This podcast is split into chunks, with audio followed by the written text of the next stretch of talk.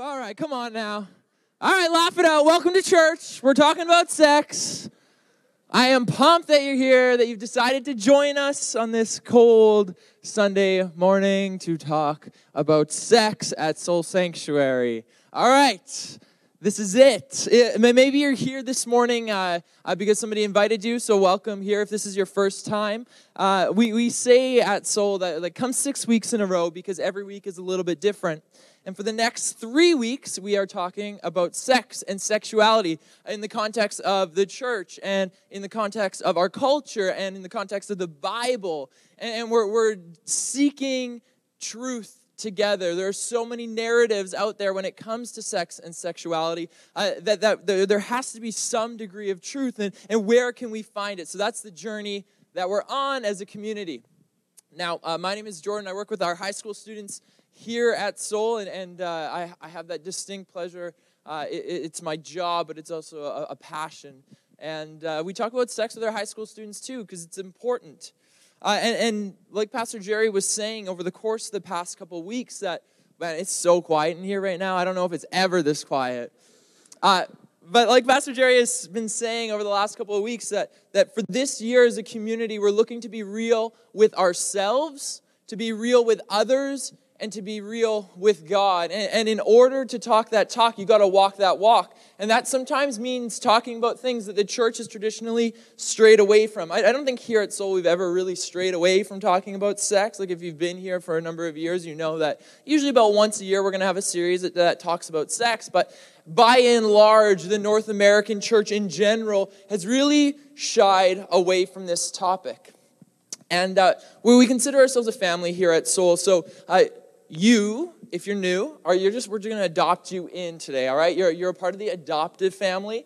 And uh, I should let you know that, that we probably put like a PG 13 rating on, on what's going to come from the stage, the words I'm going to speak. So if you're new here and you got your six year old next to you right now, you may very well have some questions while you're walking out the door. They may learn some new words, okay? So uh, just so that you know, there is children's ministry down the hall uh, to the left and then upstairs as well, all the way up to junior high. So, um, I grew up in a family of four boys. All right, I grew up in a family of four boys who talked very openly about sex. And in fact, it was quite the shock uh, for my, uh, my now wife when she first started hanging around our house because around the table we had a whole lot of testosterone and very little shame. All right, that's the family that I come from. That like so talking about sex is something that that, that was just normal for us growing up. And and we all have our own story that we bring into this conversation this morning. You have past experiences, you have past perspectives, you have past hurts, you have, you have an ideology, a, a belief system when it comes to sex. And each and every single one of us in this place, we carry our own baggage, we also carry our own opinions, and we come to this place to talk about it together. To, to, to, my goal this morning is to have a dialogue and recognizing that we all come from different pasts. My desire is that the time that we spend together, and over the course of this three week series, that we can actually seek to decipher through the many voices which scream at us their own self interested narratives about sex, and that we may actually find truth together. And, and I think just before we dive right into it, what, what's really important is that this is a three week series. That we're not going to tackle everything today, but that you commit for the next two Sundays to being here. You commit to learning, to bringing your friends out so that they can learn as well. Join me in prayer. Father, I thank you. Lord, I thank you for your truth. God, I thank you for your word. And as we look through it this morning, would you teach us more about you? Father, I just pray that your Holy Spirit leads and guides us here this morning. I thank you for your love and the fact that, that you've redeemed us and that you never turn your back on us. In your name, amen in uh, i was just having a conversation with nikki in the front row here right before coming up like it's not every day i get this opportunity you know like to talk uh, about sex with so many people i think i'm fairly comfortable talking about it in a, in a one-on-one uh, context And uh, I work in youth ministry, and how, how can you not talk about sex almost every single day of the week with high school students? It always comes up. So uh, it's just this public venue thing, you know? Like, it's a little different when we bring a whole bunch of people into a space and we talk about sex. Like, where else does this happen, right? Think about it for a moment. It's comedy clubs, it's pretty much the only other place. And uh, like a word of advice to, to anybody who's, who's uh, planning a date don't go on a first date to a comedy club. It's not a good idea, right? Because the comedian's gonna get up there. You don't really know much about the person across the table. You're like figuring out their background, a little bit about their story. Comedian gets up there, starts talking about sex. You're like, okay, I, I, like, I don't really know where this person stands. I don't know them that well yet. And then the comedian starts picking on people, right?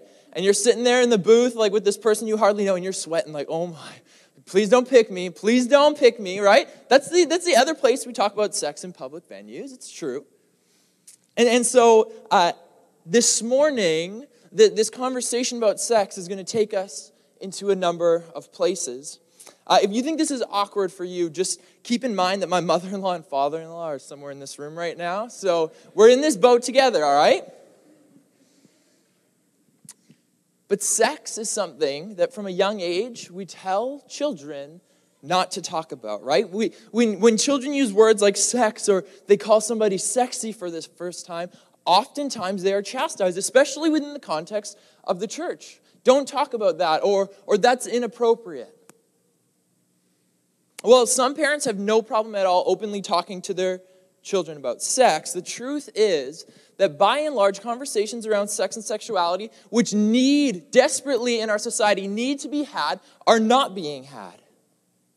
And a couple stats to throw your way, uh, uh, specifically relating to youth. So uh, let's talk about like the onset of, of really exploring sex and sexuality for a minute. Uh, in Canada, so these are Canadian statistics, the average age when, when youth or young people first engage in sexual intercourse is 15 years old. In Canada, it's agreed upon that the first exposure to pornographic material is somewhere between the age of 8 to 11 years old. First exposure. A survey of Canadian high school students from 2014. Now, think about how, how far we've come technology wise since 2014. Uh, but this is from 2014. Uh, a third of high school boys in 2014 said that they had received a sext, which they would classify as a nude or partially nude photograph. Now, it's 2018, and I can say from my experience working with high school students that both for boys and girls, receiving and sending is dramatically higher than one third. And while you may not like to, or, like our society or church culture, this weird thing of church culture, may not like to talk about sex and sexuality for fear of like corrupting the youth or something like that. The, the, the problem is, is that there needs to be a place. There needs to be a place where people, both young and old can have open conversations about sex and sexuality. And here at Soul Sanctuary, we firmly believe that that place is the church. Historically, churches have been really good at answering questions that nobody is asking. You, you have people sitting in the chairs who, who are struggling through broken marriages. You have people sitting in the chairs who are ridden with debt and the pastor gets up and, and, like talks about how to be like a good moral person. Things that, that, that just have no bearing on, on, meeting people where they're at. So here at soul and again if you've been here before you know that, that, that we don't live by that mantra. That, that, that here we are talking about the things that matter. Our goal is to actually dig deep to have hard conversations and that's what we're going to do. My goal this morning is to have some real talk and to turn the lights on in our conversation about sex and sexuality in regards to the church, in regards to our culture. We got about 30 minutes together from this point on, and we won't be able to tackle this topic from every single angle. It's just impossible. But what we're going to do is we're going to open the can of worms, and then we're going to let your emails and questions flow in over the course of the week. And then I'm not going to be here because I'm going to Mexico next week, and I'm going to let Pastor Jerry deal with the rest of it, all right? What does the Bible have to say about sex and sexuality, especially in the context of our culture? So, this is what we're going to do. This morning, we're going to look at two myths and two opposing truths about sex and sexuality in the context of the church in the context of our North American culture. We're going to we're to use that kind of as our framework. We're going to explore it, and we are going to uh, uh we're, we're going to counteract each myth with the truth. But we got to get into the myths first. So the first one that we are looking at this morning is the myth that the church seems to propagate that sex is bad. Many people, many people, especially people that, that I meet and I interact with, they stay away from the Christian church because of what they believe God, God's attitude towards sex is. British philosopher Bertrand Russell said this. He famously declared this that, that the worst feature, the worst feature of the Christian religion is its attitude towards sex. And, and this myth has gone on for a very long time. We look back into church history centuries ago, and we see that sex is bad has become synonymous with the church. Uh, the story of Origen, a, a Greek scholar, an early Christian convert and theologian. He's born around 184 the Common Era, all right? It is documented that in pursuit of an ascetic life, he castrated himself. Fellas, all right, like just like let this one sink in for a moment. In pursuit of an ascetic life, to be pious and pleasing to God, he castrated himself. This is a complete aside, but there's a you like can read uh, about Origen on uh, on Wikipedia and there's this like like a French Renaissance photo of this process. And now it's not safe for work, but it's absolutely hilarious. So you can do that on your, your own time. But okay, so in 354 we have Saint Augustine, and uh, he's a paramount thinker in the Christian faith, an, an early church father, if you will, and and the, the, the, his writings shaped beliefs held by the church over centuries. His writings in his book, Confessions. And uh, he, he repeatedly, in Confessions, refers to sexual impulses as negative traits. This is what he says Desire is mud, all right? Desire is a whirlpool, it's chains, thorns, a seething cauldron, an open sore that must be itched. It's out of Augustine's teaching that we get this antiquated Catholic teaching that sex is only for procreation. For a long time, the church, sex is bad, and the church, these two ideas have gone together. Some of you in here, you may have been born into the holiness movement of the mid 20th century. It carried with it a heavy emphasis on sexual purity. And it had this the, the, the breadth of teaching uh, it, throughout the holiness movement on sexuality was this it was that sex is dirty, sex is gross, so save it till you're married. That was it. So this is no joke. At our youth camp this summer, we run a, a camp for high school students called Wildlife Camp. Uh, we had a leader who, who sat down with a handful of students, and, he was talking with these students and just sharing the gospel with them. And uh, they had time to begin asking some of their questions about faith and, and wrestling through them. And they had identified themselves as Catholic in, in the course of the conversation. And so uh, the, the, these students say, yeah, well, like, we're Catholic. And uh, they, they started asking questions about sex, because how could you not, right? You're trying to figure out this God thing. So, okay, where does God stand on sex? And their explanation of uh, their perspective between their Catholicism and Christians, as they put it, is that the only difference between Catholics and Christians was that Catholics could have sex before marriage, all right? That was their frame of reference. Like, obviously, they didn't have a deep understanding of their own Catholicism, obviously. But what they knew about Christians was that they were anti-sex. That was the defining, uh, the defining idea of what they knew about Christians. Some of you in here, in your youth, may have been traumatized by youth group talks about sex and sexuality. Sermon illustrations of two pieces of paper glued together and violently ripped apart. You laugh because you know what I'm talking about.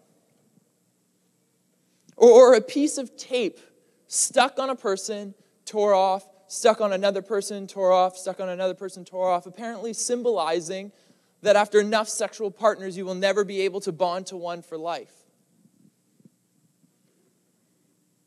often delivered by, by well meaning, good intentioned adults. Illustrations like this have caused deep, deep wounds in the hearts of many.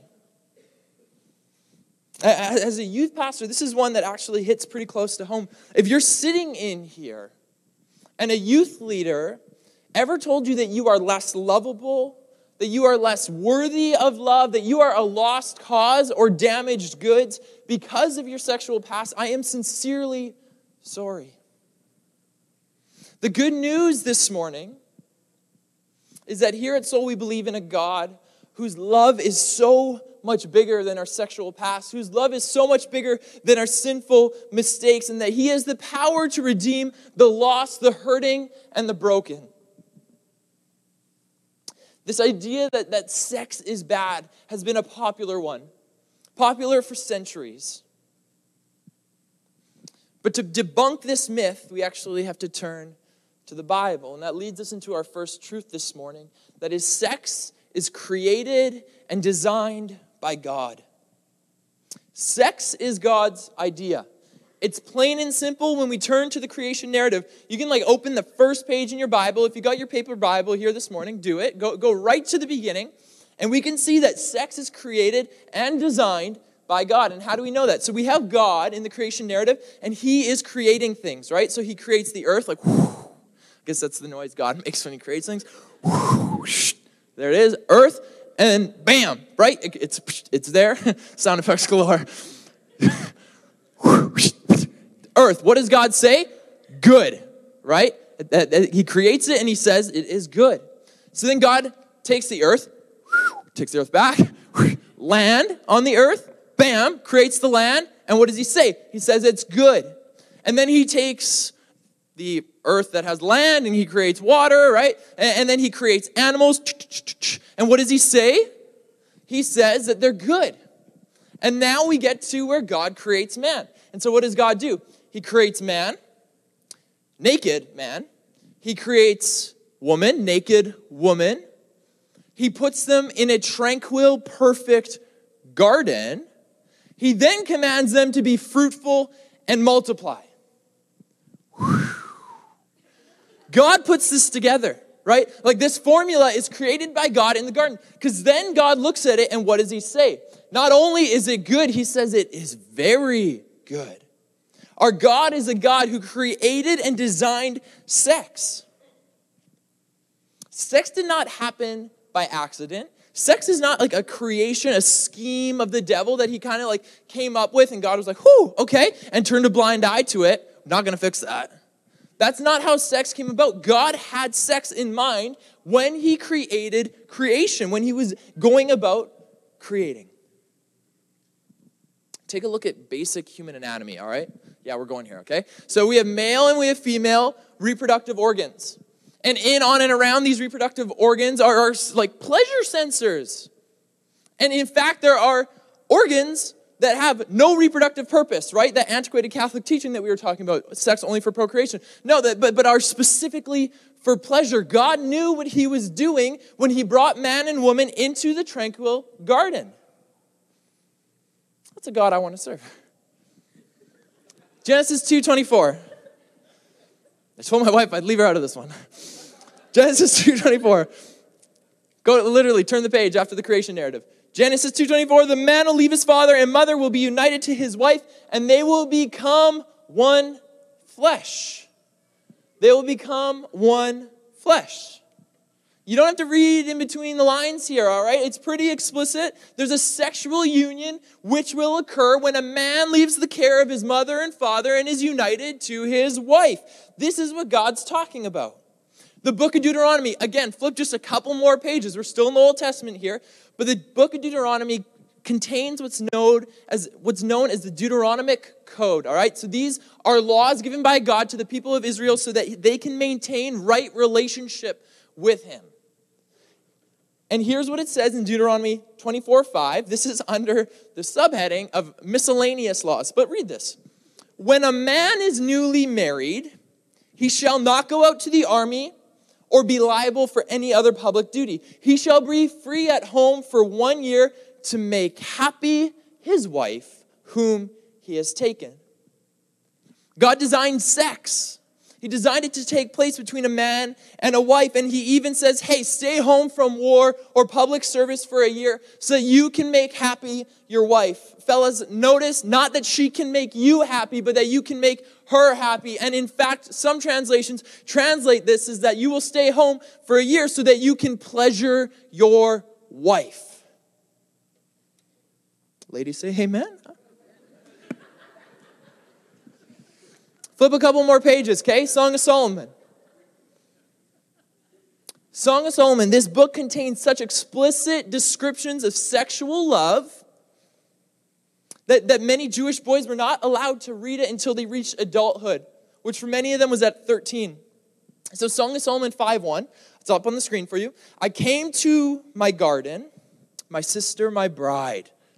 I gathered my myrrh with my spice. I ate my honeycomb with my honey. I drank my wine with my milk. And some of you are like, this sounds like strangely Shakespearean, right? But if you read any Shakespeare, you know that the words that you don't understand are actually beautiful poems. They just like, took place in a different era, right? So there's this refrain, though, that we can all catch, and it just comes right afterwards. It says this It says, Eat, friends, drink, and be drunk with love. We get that one, right? We get that little line. It says, Hey, lovers, get it on. Hey, lovers, enjoy. That's what we're finding here. And in keeping with our first myth, many scholars have read the Song of Solomon as a strict allegory for God's love to his people. But when we read it and we really dive into it, it reads more like a sex manual than it does like an allegory. Song of Solomon 7 7 to 9. Listen to this one. I'm not even making this up. This is in the Bible, okay? Uh, your stature is like a palm tree, and your breasts are like its clusters.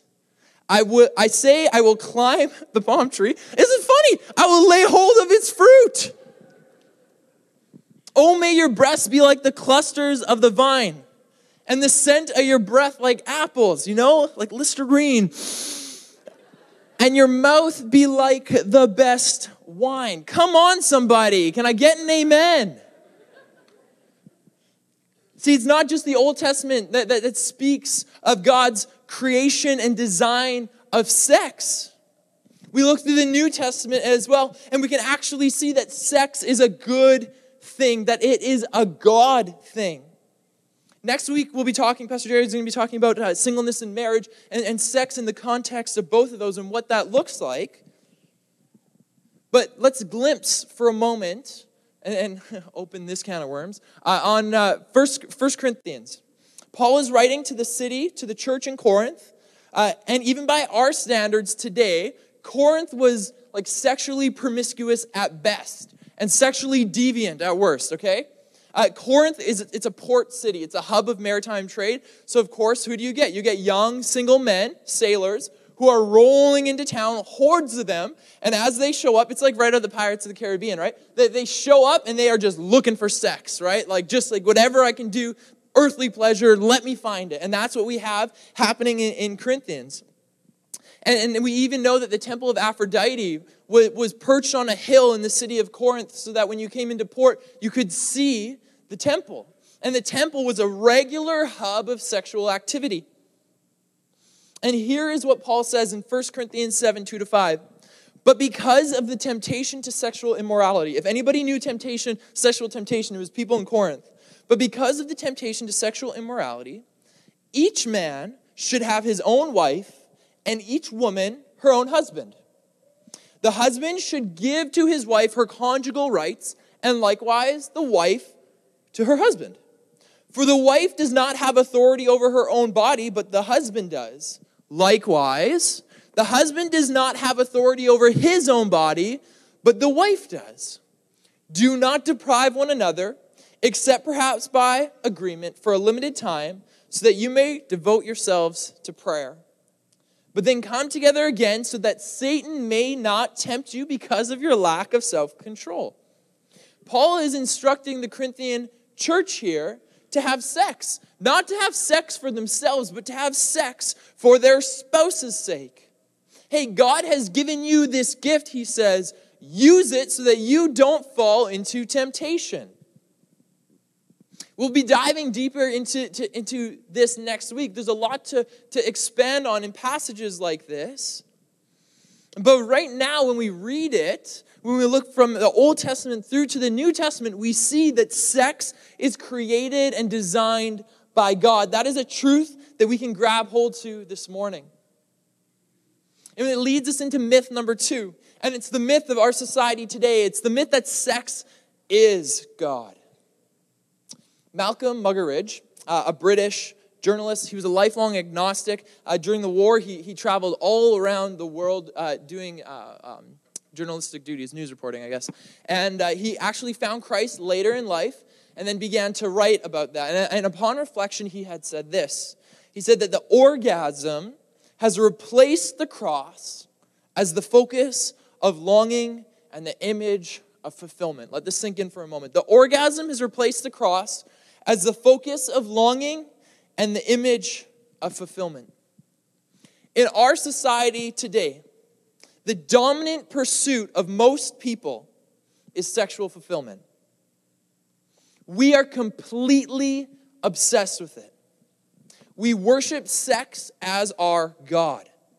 Our society says that, that sex is a personal thing, right? That you have your own sexual priorities and that that is of the utmost importance. That you have, and I, I heard this term recently, a sexual truth. And, and, and it's your sexual truth. It affects you and nobody else. Now, I love the internet. I love social media. It has been a blessing to me in my life. I, I, I yeah, I could spend way too much time on Instagram and Reddit little Redditor up in the front row. Come on now. just, just created a bond, right? Where was I? Yeah. When you used to be able to hush, hush a child about sex questions, now they have the internet in their pocket, right? They go to Google. Uh, a one, one quarter of Google searches are sex related. So the internet has changed the scope of our society and we put sex on a mantle. We hold it as an idol. We worship it as a god. And if you don't believe me, take one look at your social networks and you'll see what I mean. Take a look at your Instagram Explore feed for a minute. It's rife with sexual worship. Seriously, consider the overt sexualization of the fitness industry on Instagram or, or clothing industry on Instagram, and it's staring you right in the face. What used to be on the back page of Men's Health magazine that you'd have to smuggle out of a 7-Eleven, not me because I was I had the internet, uh, but when when you were, it's true, all right. Honesty, yeah. Uh, but what used to be on the back page of a Men's Health magazine that you smuggled out of 7-Eleven in a paper bag and brought home to your buddies. Actually, I called my dad this week and asked if that's how it was, so I could use that illustration. Uh, trying to reach the older generation here, okay? But that that was a truth. Now today it's all in your pocket. For my generation it was all in my pocket. Take one look at your Snapchat news stories. High school students in the front row, I'm looking at you because you know that this is true.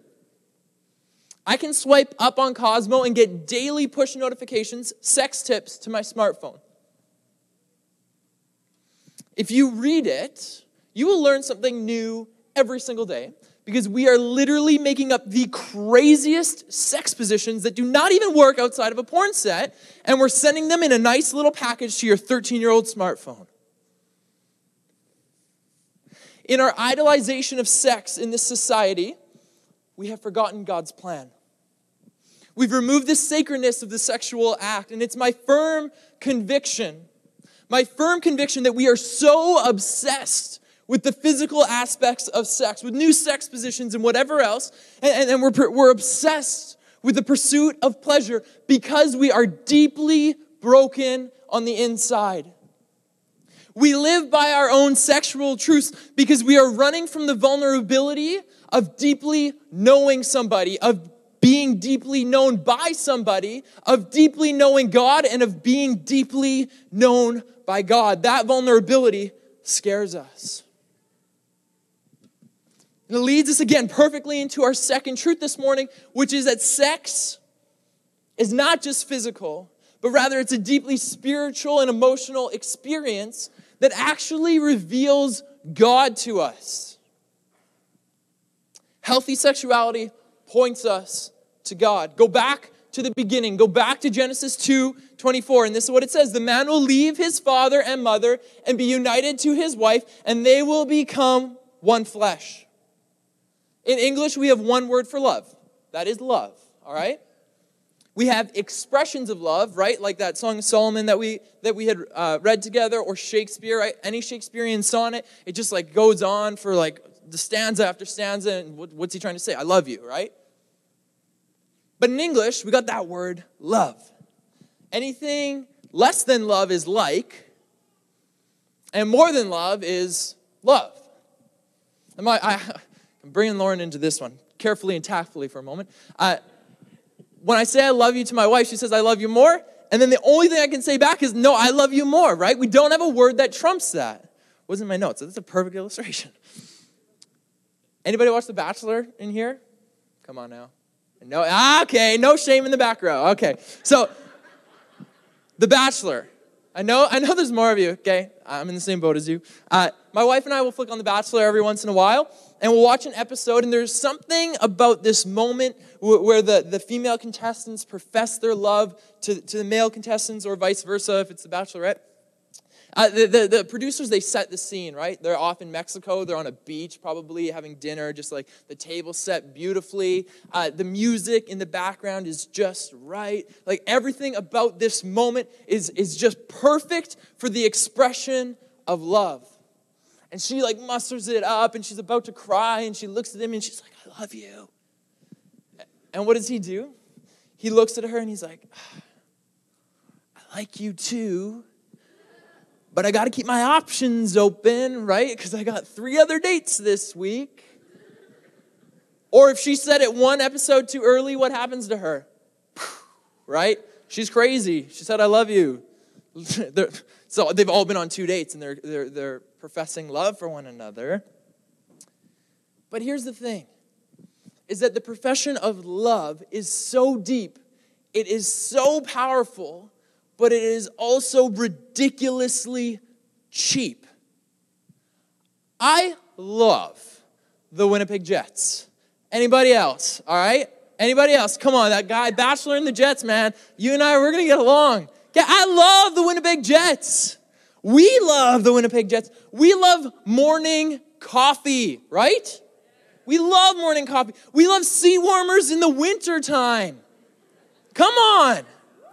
We love the Toronto Maple Leafs. Ah. I love the Toronto Maple Leafs. Hey, but we love our spouses and our significant others too, right? Like we just lump it all in. It's so powerful, so profound, and yet so cheap. But we love. And our expression of love is limited in its depth. But we look at, at Genesis 2:24, and we look at the, the, this coming together of, of a man and a woman becoming one flesh. And when we look to the Hebrew, we find a new, numerous words for love. And a lot of other languages express love in different ways depending on the type of love it is. All we can do is say it is this kind of love, but they have a different word for it, right? And so when we look to the Hebrew, we find this word in this context, the Hebrew word dode. And it's best explained as a physical, kind of erotic love that, that, that insinuates the mingling of souls. The mingling of souls. The two bodies, yes, come together to be one, but there is two souls that you can't deny that come together. You could go on Tinder right now and by tonight, with enough swiping, you could have a mingling of bodies. It's quite easy in our society to do that. But what you're missing out on in that exchange is you're missing out on the mingling of souls, the way that God designed and created sex to be. Sex, as it is designed to be enjoyed within the context of marriage, is a shadow to the perfect marriage of Jesus Christ and his church. Human marriage and subsequent human sexual pleasure is to show and to give a tiny glance into the marriage that we will encounter as the body of believers with Jesus Christ.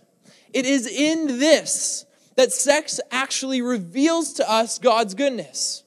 And let's go to Ephesians 5 for, for, for just a minute. This is spelled out explicitly in, in Ephesians 5. Paul goes ahead and he directly quotes Genesis 2 24, what we, what we had just read together, right? Therefore, a man will leave his father and mother and will be united to his wife, and they will become one flesh. And then he adds this on. He says, The mystery is profound.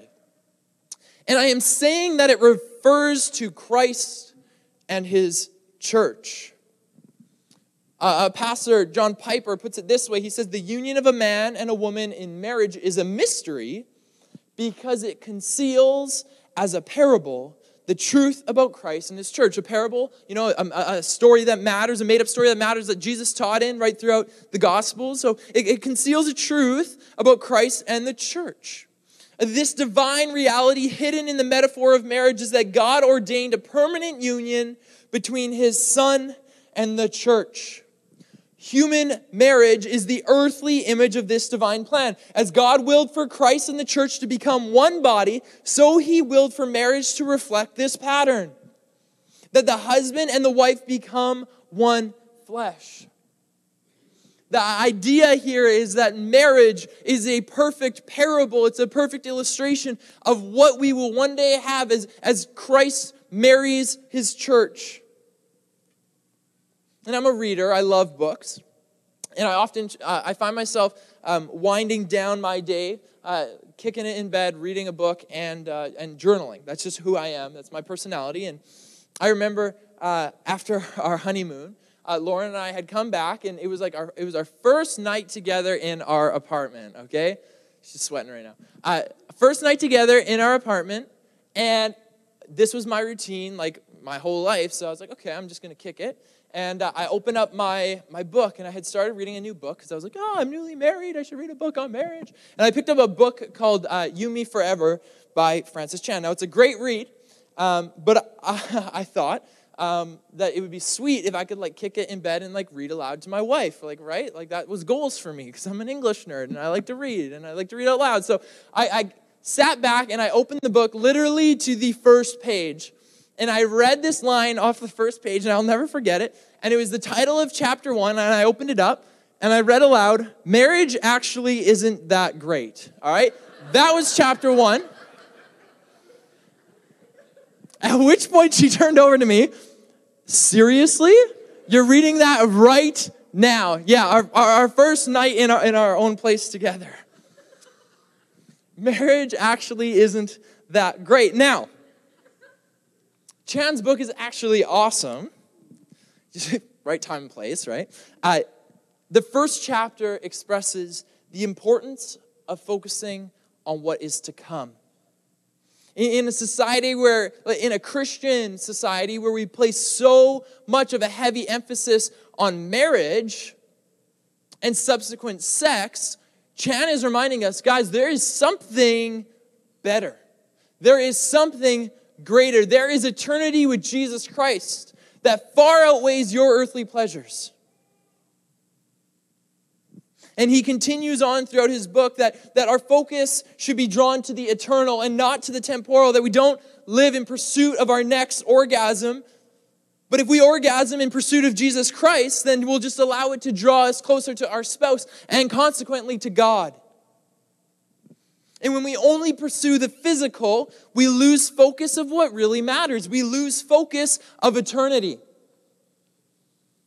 Sex is a dulled down version of the delight of heaven.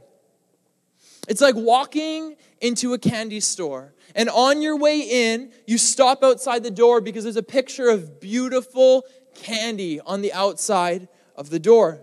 And we stop there, and our mouth begins to water as we ogle the, the, the, the paper uh, sign on the door of the candy without even realizing that when we step through that door, we are in the candy shop and pleasure abounds. We get stuck.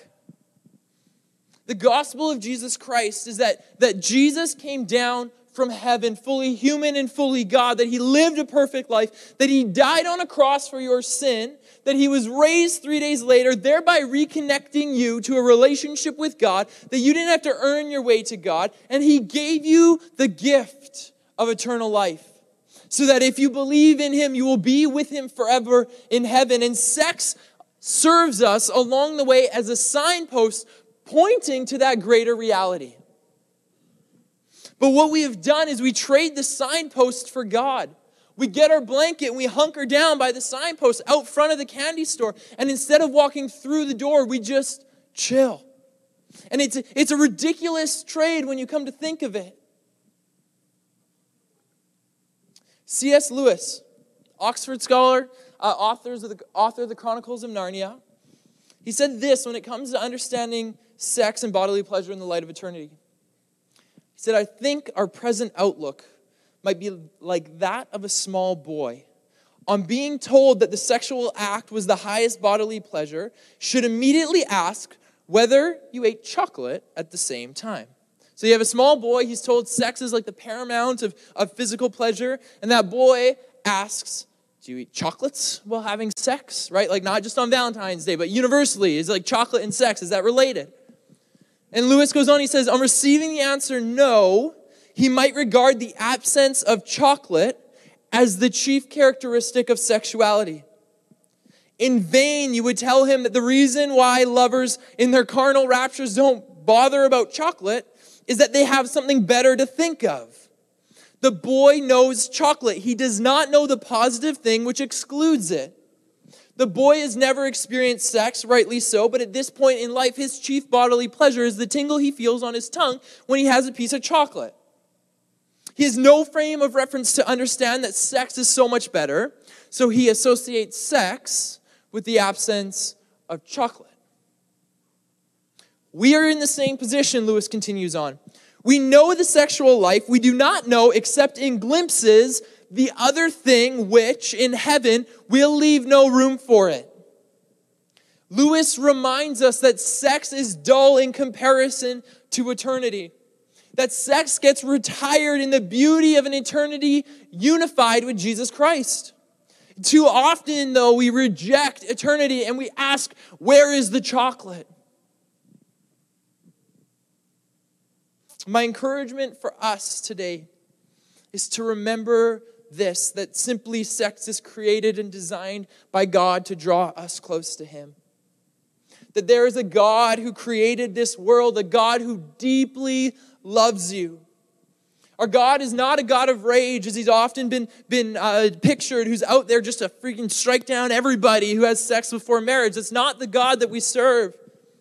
Rather, he would want your heart from the start. He wants to co labor with you to build his kingdom here on earth. He desires a personal relationship with you. We look to 2 Peter 3 9. The Lord is not slow to fulfill his promise, as some count slowness, but he is patient towards you, not wishing that any should perish, but that all should reach repentance.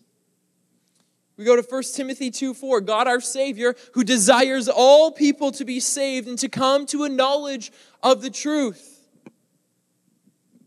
And here's the truth this morning that no matter what your sexual past is, no matter where you came from, what you've been through, the fact is is that God loves you.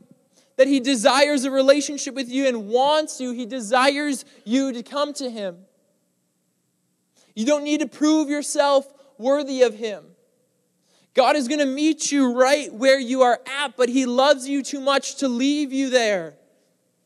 You better believe that He is going to start a journey with you, a journey of bringing you into new life fulfilled in Him. Would you bow your heads with me this morning? And maybe you're in here today and maybe you know it's time for you to turn back to God. Maybe to return to Him. Maybe you're one of those youth group victims of the sex talk that I described earlier. Or maybe it's time for you to come to God for the first time.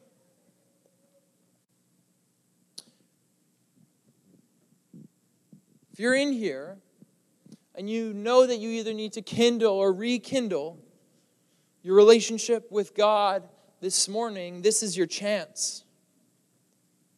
If you feel that still small voice speaking to your heart, prompting you to respond to Him, then my encouragement to you is to respond.